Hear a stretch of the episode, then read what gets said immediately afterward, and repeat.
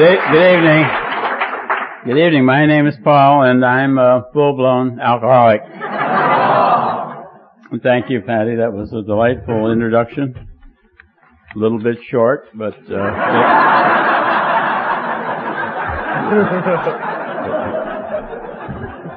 um, it's okay for her to be impressed. It's a good thing I'm not that impressed. By God, I am delighted to be here. Uh, I notice everybody starts out giving their sobriety date in a rather formal way, and that's the custom here, but it's not the custom where I come from.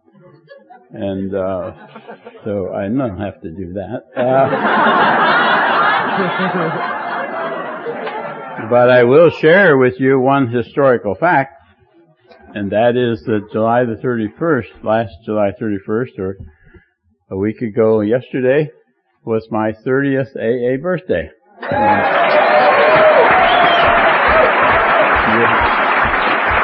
you are you are nowhere nowhere near as impressed as I am. I I used to I lived with me 35, 40, 50 years, and I know more than you know. And uh, I uh, no, I'm very impressed. That 30 years is uh, 30 years is the longest I have ever gone without a drink.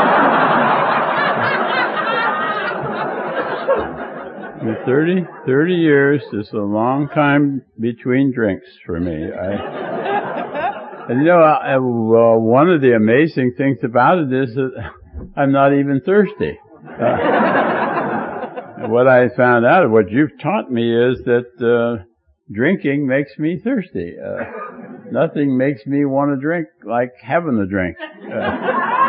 Uh, alcoholism is a self-perpetuating thirst.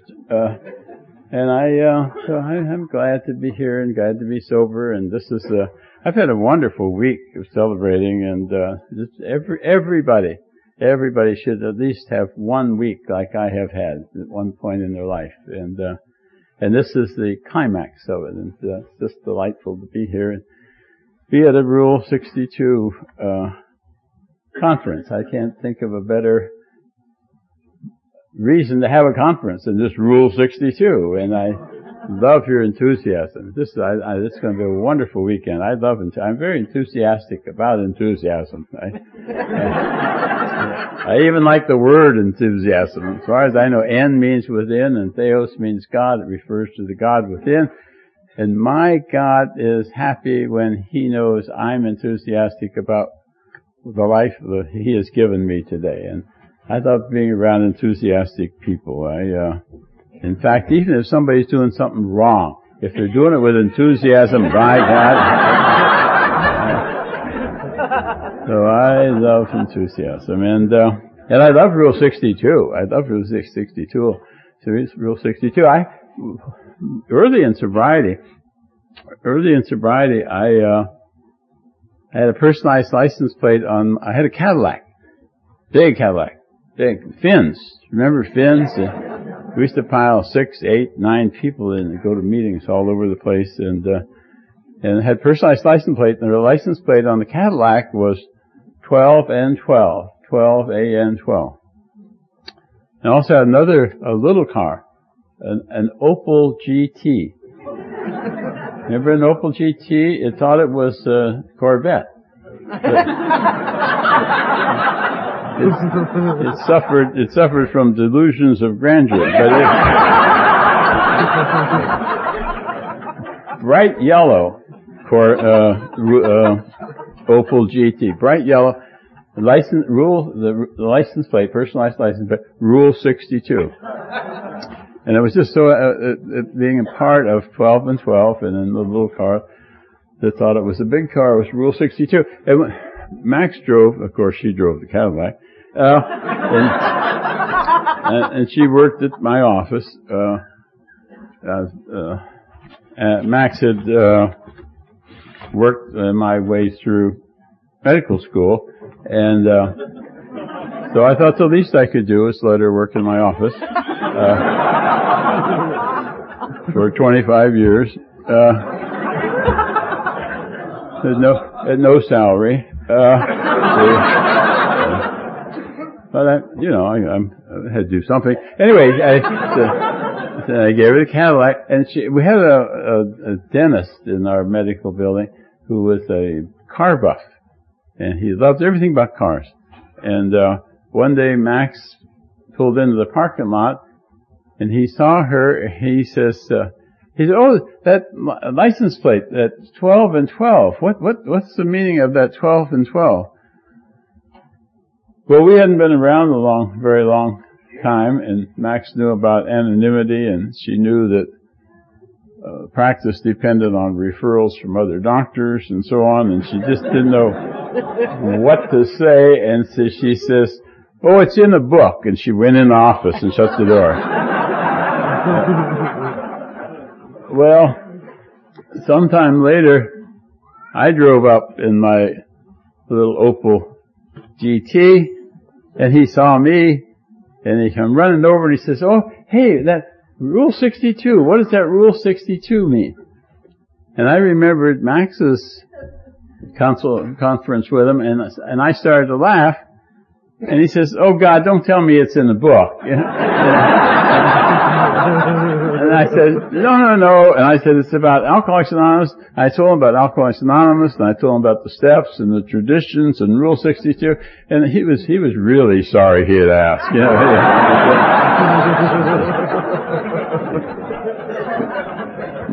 Well, and then uh, later on, we moved to uh, state of Washington. I had work up there, and uh, and uh, up there they don't like you to keep your California license.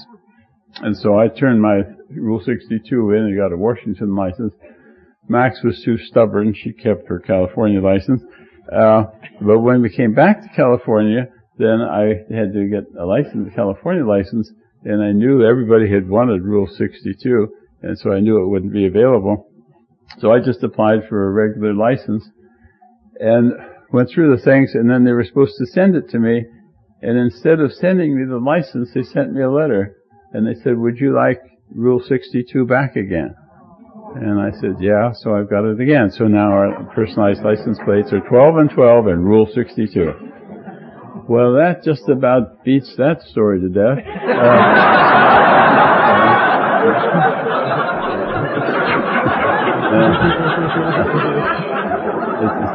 is it quitting time yet? Uh, um, a night plane, uh, ride down here, uh, no, a plane ride down. Uh, when you get, uh, fly someplace, first thing people say to you, how was your trip? How was your trip, man? On their plane, they had two, uh, flight attendants, a, a, man and a woman, and, uh, they were going down the aisle with their cart and finding out what would you like to drink giving out the peanuts and the beverage. And they came to the, past me and to the guy behind me, and she handed, the gal handed him his peanuts and said, what would you like to drink, sir? And he said, I'd like white wine. So she looked through her cart, didn't see any, and she turned to the male attendant and asked him, she says, do we have any white wine? And he says, no, we don't have any white wine, but we got plenty of red wine. So she turned to the man behind me and she says, sir, we don't have any white wine, but we have red wine. Would you like red wine? He had to think about it.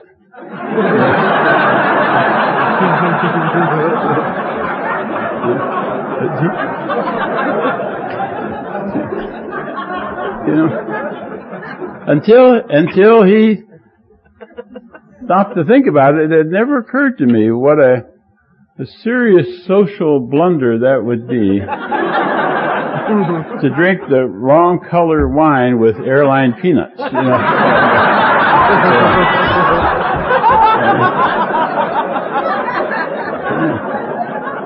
You know, things like that are important, by God.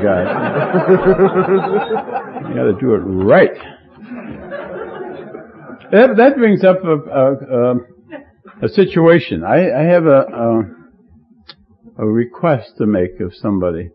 Um, I have been having trouble finding somebody to check this out for me. But you know, on, on all on all the airlines, the, each airline has its own magazine that they give out. They like for you to take it with you. American Airlines, it's America Way, I think it is. And I was reading through this, and it uh, there's one department where the girl writes about the best buys, and he'll suggest the best play, and the best movie, and the best audio, and the best video, and the best this, and the best that. And under the best drinks, she was talking about the best wines. and what she said was, she said, the 1992 Napa Valley Chardonnays have a crisp pear apple flavor with a touch of clove at the end. now, what I've been looking for is somebody, somebody who is planning a slip.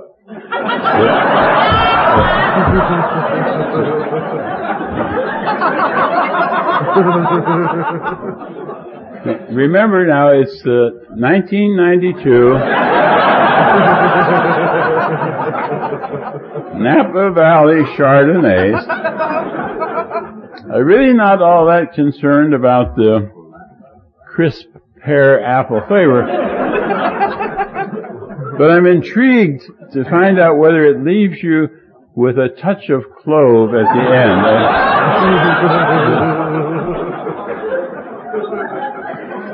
Thunderbird never left me with a touch of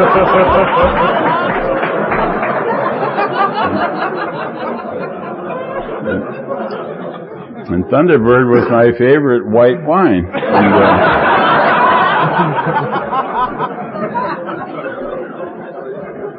and Ruby Rose was the red one. But if somebody would check that out, I'd really be happy. If you're out there anyway, I'd suggest you go out. But if you're out there, I don't. It's not worth me going out for. But uh, uh, so anyhow, well, let's see. I guess my talk's about over, isn't it? Uh, I uh, I used to drink. Sometimes I drank too much. Uh, in fact, sometimes I got in trouble from drinking. I never, I, I even did things to try to quit drinking, and lots and lots of things to quit drinking. Uh, and I, I could quit, but I just couldn't stay quit. Uh, in fact, I remember the other day, um, I forget what somebody was talking about, but they were going over the things we have tried to quit drinking in chapter three. And, uh, I remember the time when I was reading a medical journal and it was saying that a good new treatment for psychoneurosis was inhalations of carbon dioxide gas. ha ha ha ha yourself. It was in a scientific journal. they, wouldn't write it out if it weren't true. Uh, and I, uh, and I thought, well, I'm, I, I, it didn't occur to me I was an alcoholic. I thought, well, I was certainly neurotic, and I was always telling our family what a bunch of neurotics we were. I, I endeared myself to them a great deal by telling them things like that. Uh, and I thought, in carbon dioxide, what it is, is carbon dioxide is the thing that makes you breathe deeper and harder. Carbon dioxide is why you can't hold your breath longer than you can. It's not long, it's not lack of oxygen, it's the body accumulates carbon dioxide and forces you to breathe. And that's why if you're hyperventilating and breathing too much, you're blowing off the carbon dioxide and you need to, you feel like you need more oxygen, but you need more carbon dioxide. That's why you breathe in the plastic bag. I'm going to send you all a bill for this consultation. But so, uh, and, and, if you breathe car- uh, uh, with carbon dioxide, it makes you breathe faster and faster and faster and faster and faster and faster and faster, and the bells ring and the whistles go, and you know, all the things happen in your head, and finally your brain explodes and you pass out. and I thought, well, that sounds like that ought to cure something. And, but I couldn't go to any doctor and say I wanted to carbon dioxide inhalations and why would I need a doctor? I'm the best doctor I know. And I, so I, uh, I called up the gas company.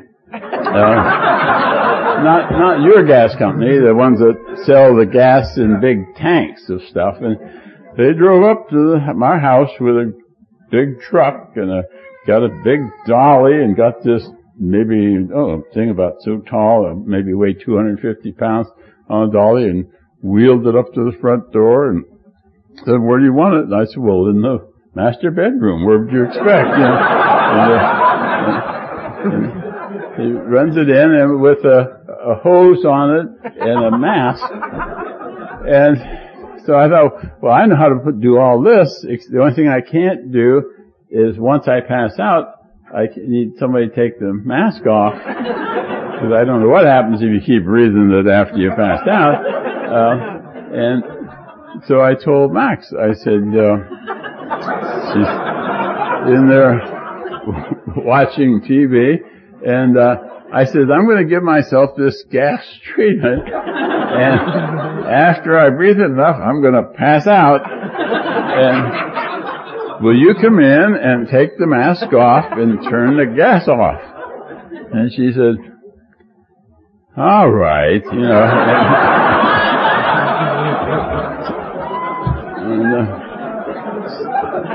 uh, so I go in and I lay on the bed and I put this thing on my face and I breathe this gas and it gets faster and faster and faster and faster and, and the lights flare and things in, the bells ring and ring, all of a sudden boom, I pass out. And I suppose at the com- next commercial, she came in.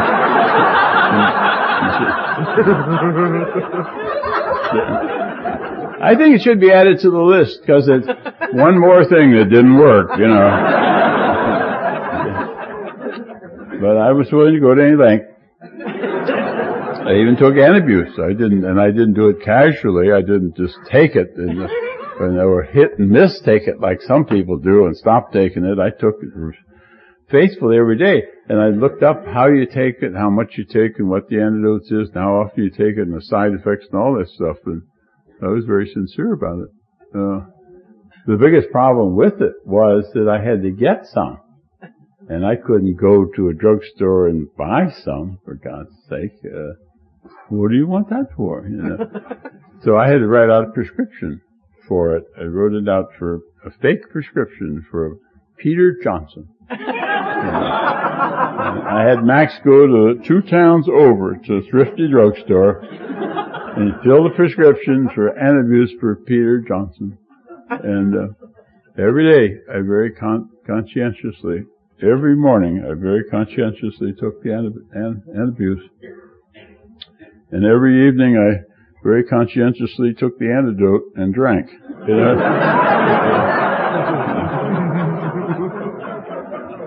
uh, and I since have found out that Peter Johnson was the captain of the Queen Mary on her last trip around And if any of you know him, tell him that I am publicly making amends for ruining, for ruining his reputation by writing out a prescription for antabuse in his name. Anyway, that didn't work either. And, uh, nothing worked. And, uh, I was losing weight and uh, having daily headaches and sense of impending insanity and uh, going crazy and I thought, my God, I'm really sick and I I need a good medical checkup. I need to see a good diagnostician. And as I say, I happen to be the best diagnostician I knew. and I uh, did some lab work on me, and I did a bit of a physical examination, and I sat down and had a consultation with me. Ran over the uh, the weight loss and the insanity and the headaches and the pain and the convulsions. I forgot that I'd had acute pancreatitis.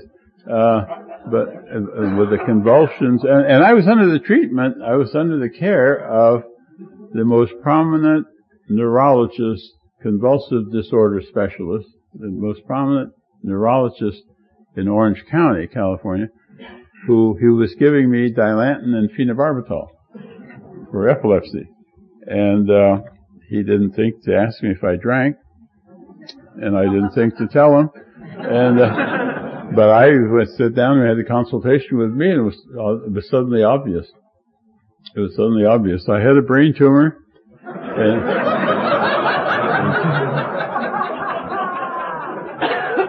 no, nothing, nothing funny about a brain tumor. I had a brain tumor and you and I would die and you'd all be sorry by God. and, uh, and the neurologist couldn't find out why I was having convulsions, and he ended up sending me back to the Mayo Clinic.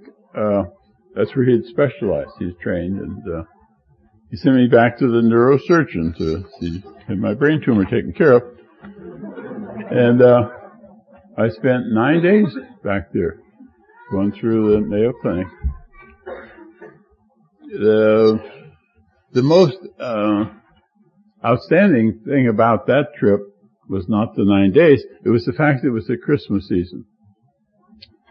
If you have to go to the Mayo Clinic, try not to go around Christmas season. if you end up in a nut ward by mistake, like I did, uh, they make you they make you ice Christmas cookies. I remember that woman in white came to my cell and took me down the, to the Christmas cookie icing party.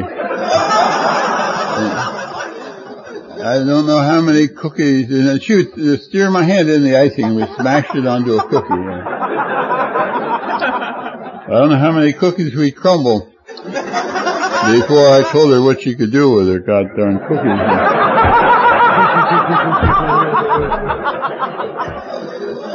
and I went back to my cell. I, uh, I don't like the, the, the reason of that is that when I was a kid, in Ohio incidentally, I was, we, uh, I was born in Canton, Ohio, and, uh, grew up in, and Max and I grew up in Alliance, Ohio, and, uh, went to medical school in Columbus, Ohio, came to California from Cleveland, Ohio, uh, well, I guess that's enough for that Ohio story. Uh, anyway, uh, what was I talking about before I went to Ohio? I went back to my cell. And when I was a little kid back in Ohio, my oldest sister had a thing about Christmas cookies. She was a fanatic on Christmas. She always, every darn Christmas, we had to have a Christmas cookie icing contest. And what she did is she made all kinds of Christmas cookies and trees and angels and reindeers and sleighs and Santas and all this Christmassy stuff. And a whole bunch of different kinds of icing and lots and lots of stuff to put on the top. And then we'd have a Christmas cookie icing contest.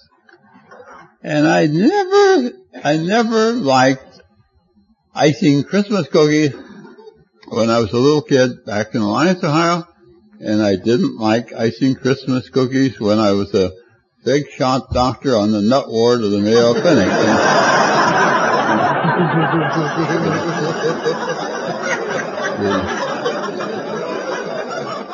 I signed out by God. I knew. I signed out and went back to California where they treat me with more respect. Told the neurologist about the, the, the nut ward I was accidentally on. He said, well, you see a psychiatrist here. Went to see a psychiatrist there. He talked to me for 45 minutes, talked to Max for 10 minutes, and he locked me up in the local nut ward. Uh, how, how yourself? Uh, the, uh, there they wanted to make, uh, make, uh, uh, wallets and, and, uh, and, ashtrays and stuff like that. Yeah. In fact, uh, you couldn't get out of there until you made something useful. I'll bet if they had a Senate investigation of that hospital nut ward, I'll bet you'd find that people have been there for years. They, they won't let them out until they make something by God. You know? it was really a big deal. I mean, they not only thought you ought to do it, they, they tried to convince me that the the quality of my life would improve if I learned how to make leather belts. I said, I, I said that, that's, I, that is, re, I told, that's ridiculous. I said, I have a, oh, I have a whole wall full of licenses and certificates and diplomas and papers to prove that I've been educated way beyond my level of intelligence. I don't see how making a leather belt would improve the quality of my life in any respect. I didn't understand the philosophy, and besides, I didn't understand the instructions.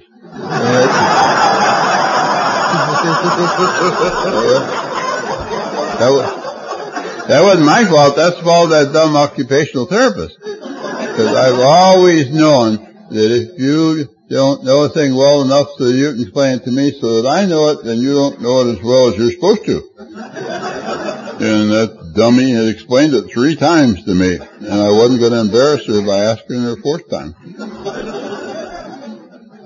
I sat there in my cell, commiserating with myself, having a consultation with me about the bad breaks and misdiagnoses and poor medical management that nice guy like me ended up in a place like that. And while I was thinking that, this dumb psychiatrist, who couldn't see that my problems were strictly marital, uh, walked up behind me and wanted to know, wanted to know if I'd be willing to talk to a man from Alcoholics Anonymous. And I thought, God almighty, don't I have enough problems of my own without trying to help some drunk from AA?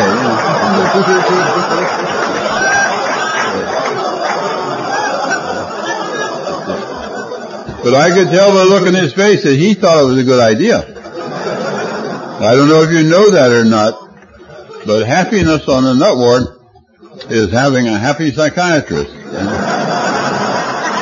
I was willing to go to any length to make him happy. And I said, yes, and in no time at all, this clown comes galloping into the room, yelling at the top of his voice, my name is Frank and I'm an alcoholic, ah ha ha. I felt sorry for him. Uh, I felt embarrassed for him too meeting a perfect stranger and the only thing he talked about is himself is that he's an alcoholic and yelling real loud about us drunks and Alcoholics Anonymous and the big book and us alcoholics and I thought, my God, man, why don't you lower your voice? These people all think I'm a nut. Why don't we just leave it at that? You know?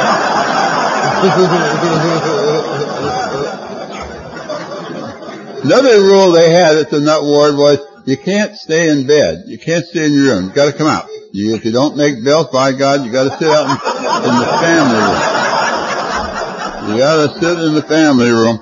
In the family room, it's a great big room, and one whole wall was glass, windows. And on the other side of that glass wall was the main walkway to the front door of the hospital. And I could just see me sitting there and having my patients walk by, looking in the window, oh, hello, Dr. Paul, how are things in the nut ward, you know. a lousy way to spend your time. Uh, anyhow, I, uh, Frank was telling this story. God, he told an interminable story, went on and on and on. Don't remember a word he said. But I remember he said it loud, and he ended up, and he ended up saying, "Well, that's my story. I'm going to the meeting tonight. Would you like to go along? And I said, hell no, I won't like it. but I'll go because I know he'd go back and squeal that dumb psychiatrist. And, uh, so we went off to the meeting and, uh, I don't know. I don't know where it was. I don't know. I hear people give wonderful talks about their first meeting, who led and who read and the profound things people said. And I'm not, I don't mean, I don't know any of that stuff. I don't know how many meetings we went to before I knew what meeting I was at. But I know that that meeting had a profound effect on the uh, psychiatrist. Uh, now he was spending a lot of time with me, a lot of time with me, an inordinate amount of time with me, and asking inappropriate questions like, what's this about a big book? Uh, what's this about meetings? Uh, what other kind of meetings do they have? What's this about steps? Uh, all these interpersonal questions about Alcoholics Anonymous. And I thought, my God, I've got me an alcoholic psychiatrist. he's ashamed to go, so he's sending me.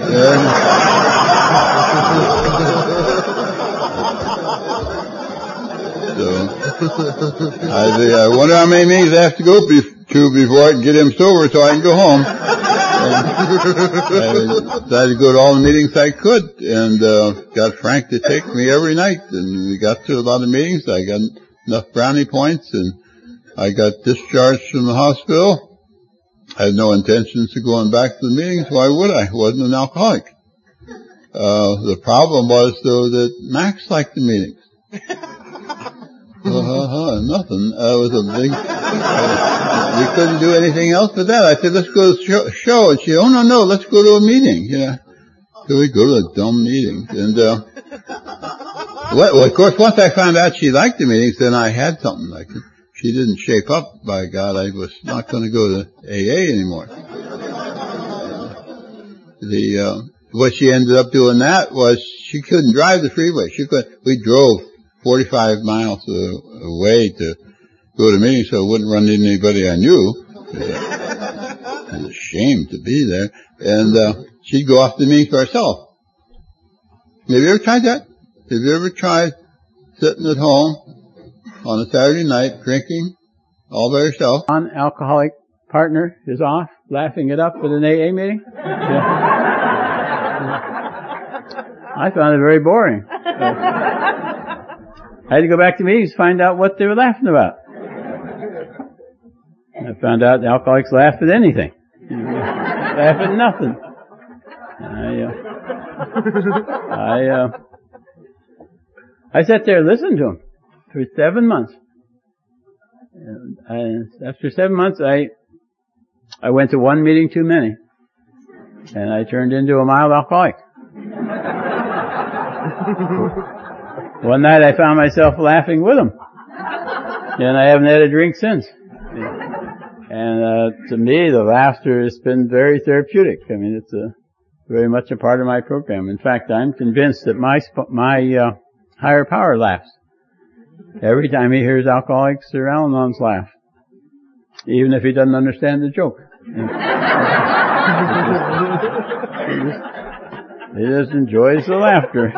It's very spiritual to me.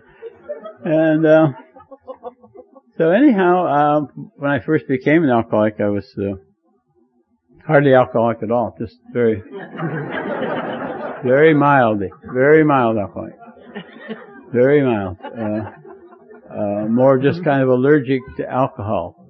But I wasn't a drunkard or a wino or a lush or a skid row bum or any of that stuff. I was kind of allergic to alcohol.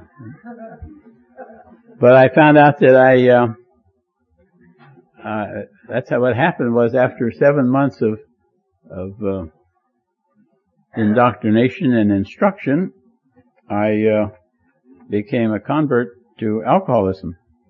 And, uh, then I found out that, uh, if I wanted to keep from drinking, I had to keep coming to meetings. And, uh, so I was going to meetings to keep from drinking because if I'm going to be an alcoholic, I want to be one of the sober ones. And uh, Well, that, that, that was a very important part of that, as a matter of fact. Back there, they used to say, stick with the winners, stick with the winners. You want to be a winner? Stick with the winners, stick with the winners. In fact, I remember uh, asking Chuck C., uh, who had been sober 150 or 60 years. I said, I said, what's a winner? And I thought, I expected him to come right out and tell me what a winner was, but he had to think about it. And he said, well, I guess you have to die sober. I thought, die sober? Big damn deal. Uh, I've never liked any accolades that I had to die to acquire. Uh, I had lifelong plans of being a saint. And I was going to be a saint, and I wasn't indeed. In fact, I bought the big thick book, Lives of the Saints. So I was going to read through that and find out which one was going to be my role model. In fact, uh, uh, uh, let me, what happened was that I found out that the final requirement to being a saint was, according to them, you had to be dead for 300 years. and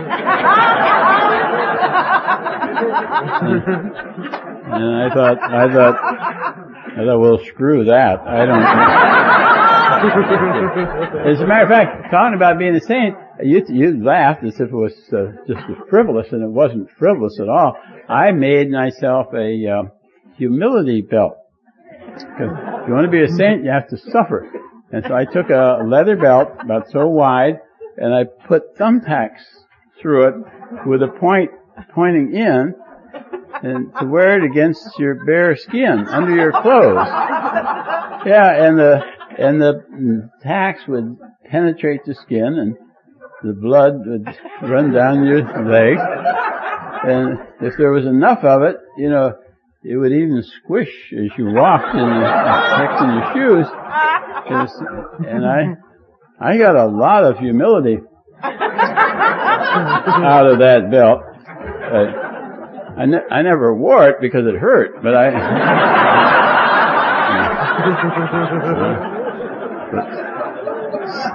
sincerity was my middle name. Boy. I, I was willing to go to almost any length. Uh,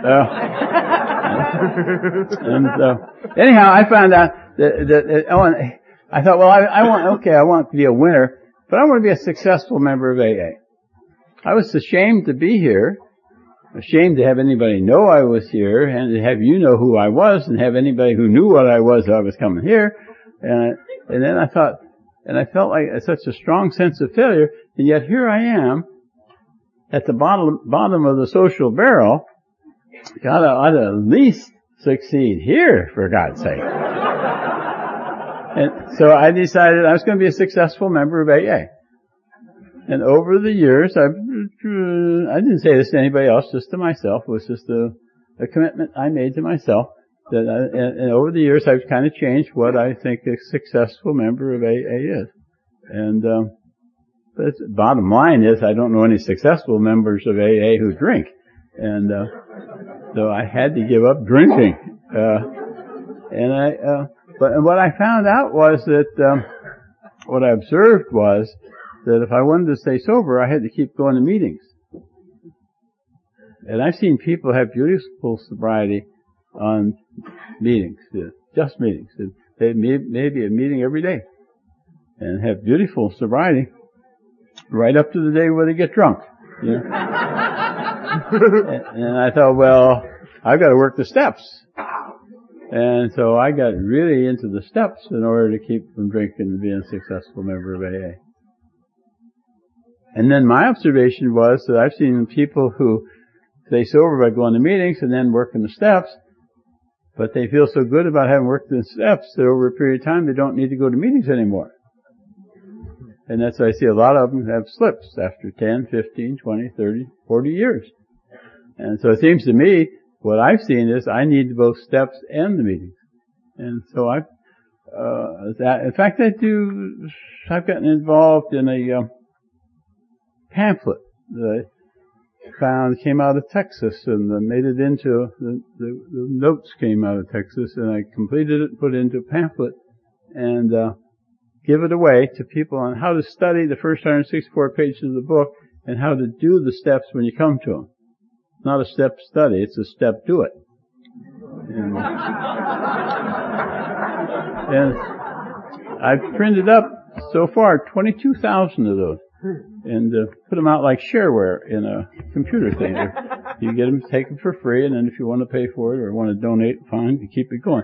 Anyhow, well, the point was, I didn't mean to get into all that. The point is that as a result of that, I have I, I have read I have redone the steps, all of them to the best of my ability, on an average of every five years for a number of years now. And every time I've done that, I've moved to a new plateau in my sobriety. And uh, I know there are people who feel you shouldn't do that. You don't have to do the steps over. You just do step 10 from then on or whatever. And there are other people who do it every year, but I don't, I'm not advising, I'm not sharing an opinion, I'm sharing my experience. I'm telling you what I've done has worked for me, and I'm going to keep on doing it. Because that's, uh, well, that's the way it works for me. I, uh, I thoroughly enjoy. I, I, I started to say I thoroughly enjoy being an alcoholic. I, I, I do because I, I enjoy sobriety. I enjoy this way of life. I enjoy AA. I enjoy being part of this. And I, uh, I know, I've heard people say they like having the program, but they don't like being alcoholic. And my reaction is, well, what damn good would the program be if you weren't an alcoholic? I don't see any non-alcoholics knocking the doors down and say, would you listen to my fifth step? You know, you have to have the alcoholism in the thing. And I think, I'm pretty sure I'd rather be an alcoholic than be a non-alcoholic married to one, I think. But, uh, I don't, I don't want to experiment with that at all. Just, uh, so I, I, like being an alcoholic, and uh, if that bothers you to hear me say that, uh, that's too damn bad. Uh, you can talk to your uh, sponsor about it. your sponsor doesn't understand, get a new sponsor. And, if you don't have a sponsor, then you better get one, by. I, uh, cause every, every one of my good idea. Every one of my ideas, I need a second opinion on. Especially my really good ideas. I, uh, I, have the same sponsor that I've had from the beginning. I was talking to a friend of mine. He'd been sober a few months longer than I was. I said to him, uh, I got annoyed at what the group was saying to me. They were making smart remarks about me not having a sponsor, and I was telling him about it. And he, uh, all on the spur of the moment, I said to him, I said, "Why don't you be my sponsor?" He said, "Well, I'll be your sponsor if you'll be my sponsor." I said, "Well, I don't know if they allow that." I said, "It sounds kind of incestuous to me."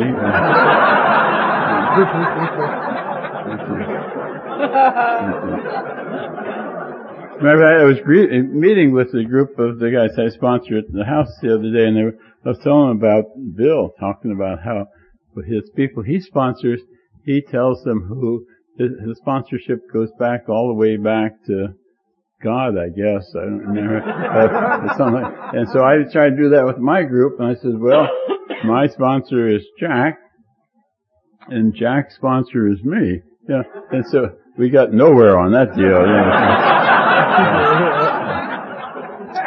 but I, uh, the, uh, oh, oh, we're going to talk about sponsorship or something like that. So I, I had a few words of wisdom there, but I was going to waste them on you. I'll wait and save them for the uh, workshop. Uh, they, there's so few, I have to can't spread them around too much. Uh, but anyhow, I, I enjoy living this program. I, uh, uh, but my, even my routines for the thing.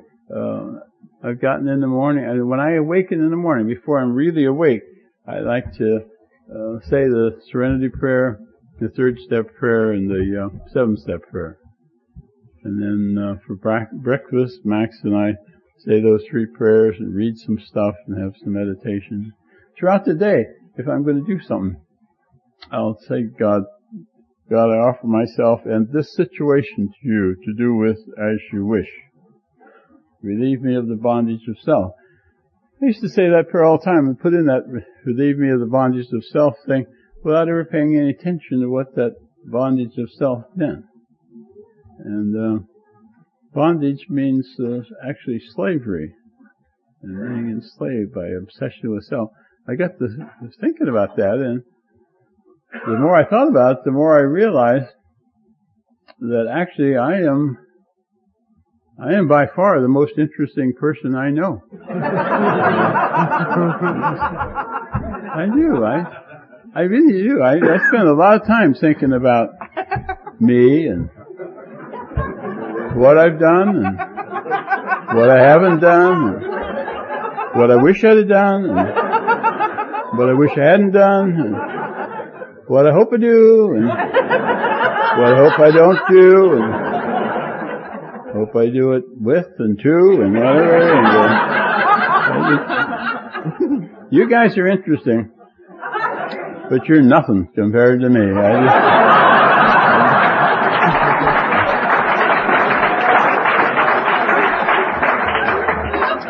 just, like the guy says, I'm not, I may not be much, but I'm all I think about, you know.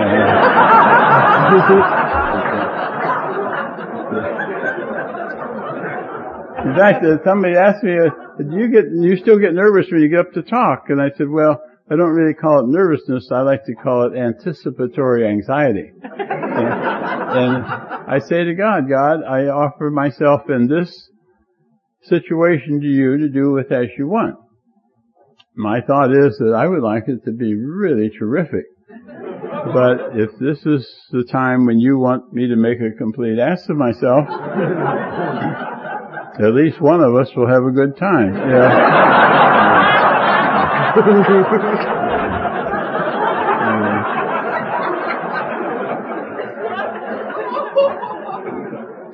uh, how do you open with saying something about my story in the in the book? I don't. I always uh, feel self-conscious about that, and I never bring it up as a topic. And yet, um, it's your book, and uh, I think you have. Uh, well, anyhow, without a lot of preliminary thing, let me tell you how it got in, how the story got in the book. Because a lot of people uh, think that I put it in this grapevine, and then later on they put it in the big book, and it wasn't like that at all.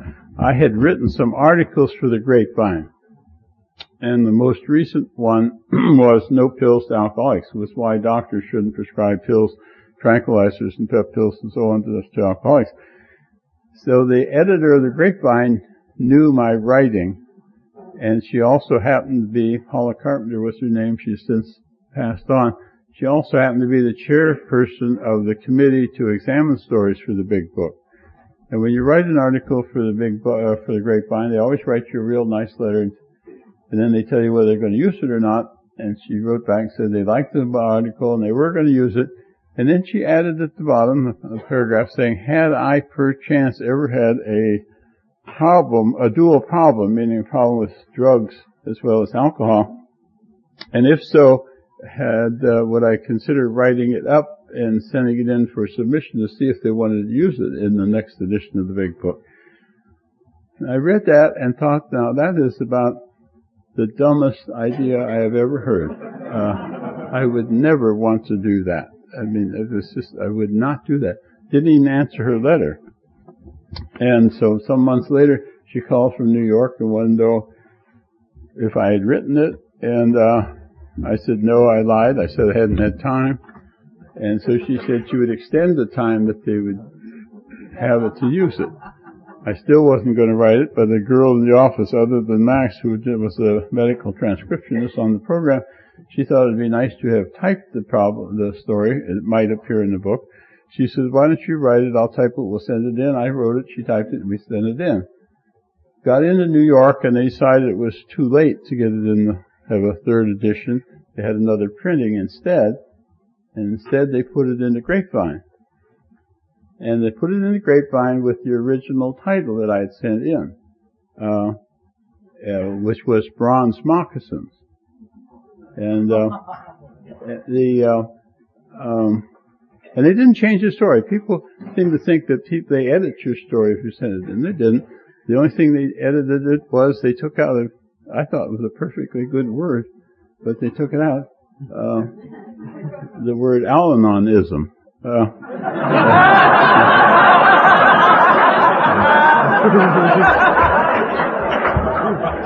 I, I thought it was time their disease had a name too, by God. took that out, and it, and they put it in uh, in the grapevine under bronze and The reason I mentioned all that was when it finally came out. Well, another thing they do is if you send an article into the uh, grapevine and they print it, they use it. They always send you a uh, and that issue a month ahead of time. Even if you got a subscription, you get a copy to see what your story is going to look like. You get it a month ahead of time. They didn't do that with a book. They, when they put it in the book, they changed the title to what it is now. And one day the central office called the office and said to Max, does doctor know that his story is in the big book? And she said, no, we didn't know it. And I already had a book and I had to go out and buy another one. Uh, and there it was, and they had changed the title. And my my guess is, it's only a guess, that they used that title in order to show that alcoholics can be addicts and they can have additional problems that alcoholics have a constitutional right to have as many problems as they want.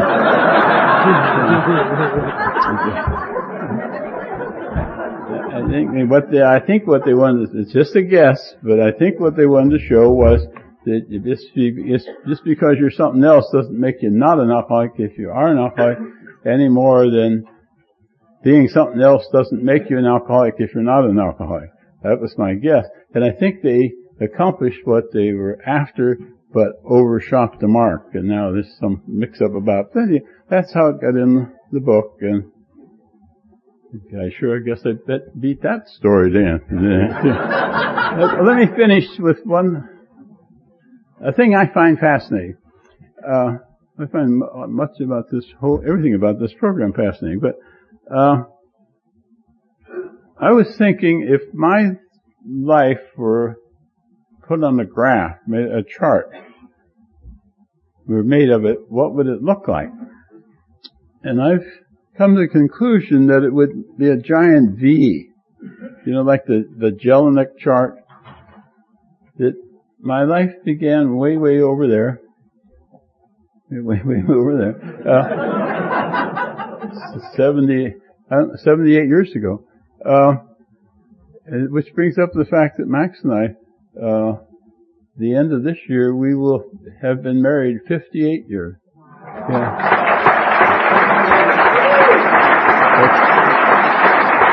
That's one more, one more thing, one more thing that you are nowhere near as impressed as I am.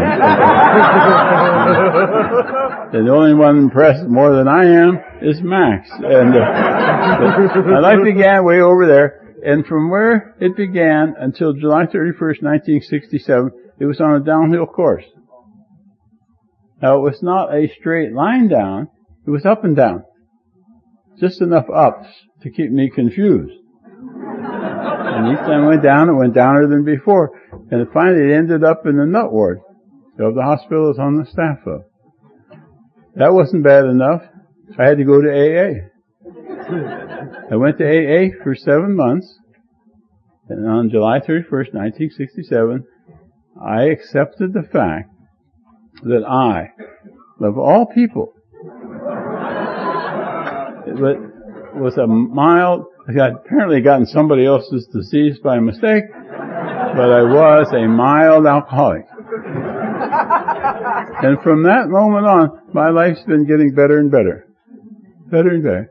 And, and, and today it's better than it's ever been. Better than it's ever been. And I'm convinced that the only thing that determines how high that can go is how long I keep doing the things I'm doing that's keeping it on an uphill curve. It's just, I, I, there's no, I don't, there's, the only limit is to how high I can go, is to how long I can keep doing what I'm doing. I, and I can't get it all. I know I can't get it all. I want, I want all, I, I, want as much of this program as I can get. I can't get it all, but I want as much as I can get. I don't think anybody, I know, sure, nobody can live long enough to get everything this program has to offer, but I want as much as I can get. And, and the, the thing is, that even when, and it's not a straight line up, it's up and down, up and down. But when it goes down, there are things I can do to get it to go up. Yeah, go to meetings, start another meeting. I'd love to start meetings. Start half a dozen, fifteen, I don't know. Whenever I get bored, start a new meeting. Uh, read the book, work with another sponsor, work with newcomers, call a sponsor, all that stuff that works. Or sit still and wait. It, it's going to get better. It's like uh, Winnie E. used to say, the Al-Anon speaker. She was the only Bible quote she ever used. She says, and the Bible says, and it came to pass. The Bible does not say, and it came to stay. You know? It's going to get better. But the thing that fascinates me is the thing that turned the course of my life from getting progressively worse to getting progressively better. One, one little act of acceptance. Accepting one reality of my life changed the course of my life. Uh, and, you know, and that's such a simple thing. And as bright and good looking as I am, why, why did it take me so long to find that out? And the only thing I can figure out is that I couldn't accept the fact that I was an alcoholic because I didn't approve. I didn't approve of me being an alcoholic. I thought approval, I thought acceptance meant approval. And it does. Out here, if you go and look at a car and you don't approve of it, well, don't buy it. Anything. You buy, if you buy it, don't, don't buy it if you don't approve of it. If you get it home, find out it isn't what you thought it was, take it back. And uh, don't be a wimp. If you don't approve of it, don't accept it. But in the world of God's world and the world we live in, uh, that that doesn't really matter. Doesn't really matter. And and the point, the thing that really I really see from this perspective is that in my life, the things that I refuse to accept, the realities that I refuse to accept, continue to get progressively worse and worse and worse until I finally think, Oh, the hell with it. And I accept it, and it gets better. As long as I'm working on it, I'm putting energy into the problem, making it worse. When I accept it and say, well, whatever it's supposed to be, let it go, and then it starts getting better. And, uh, you know, that's, I just realized how easy that was to say that to you. Why is it so damned hard to live it? You know, uh, it's just, but it, it seems to me that's the, the basis of the whole thing. Acceptance, an attitude of acceptance, an attitude of gratitude. Like a guy in our area says, grateful people are happy people. And those who ain't, ain't.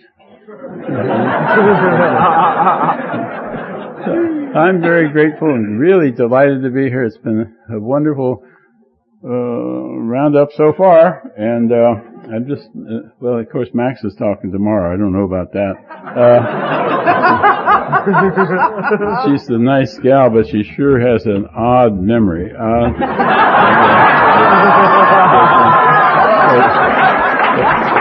Max, stand, Max, stand up.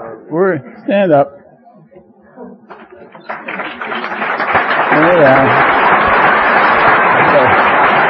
Thank you all very much. Love you.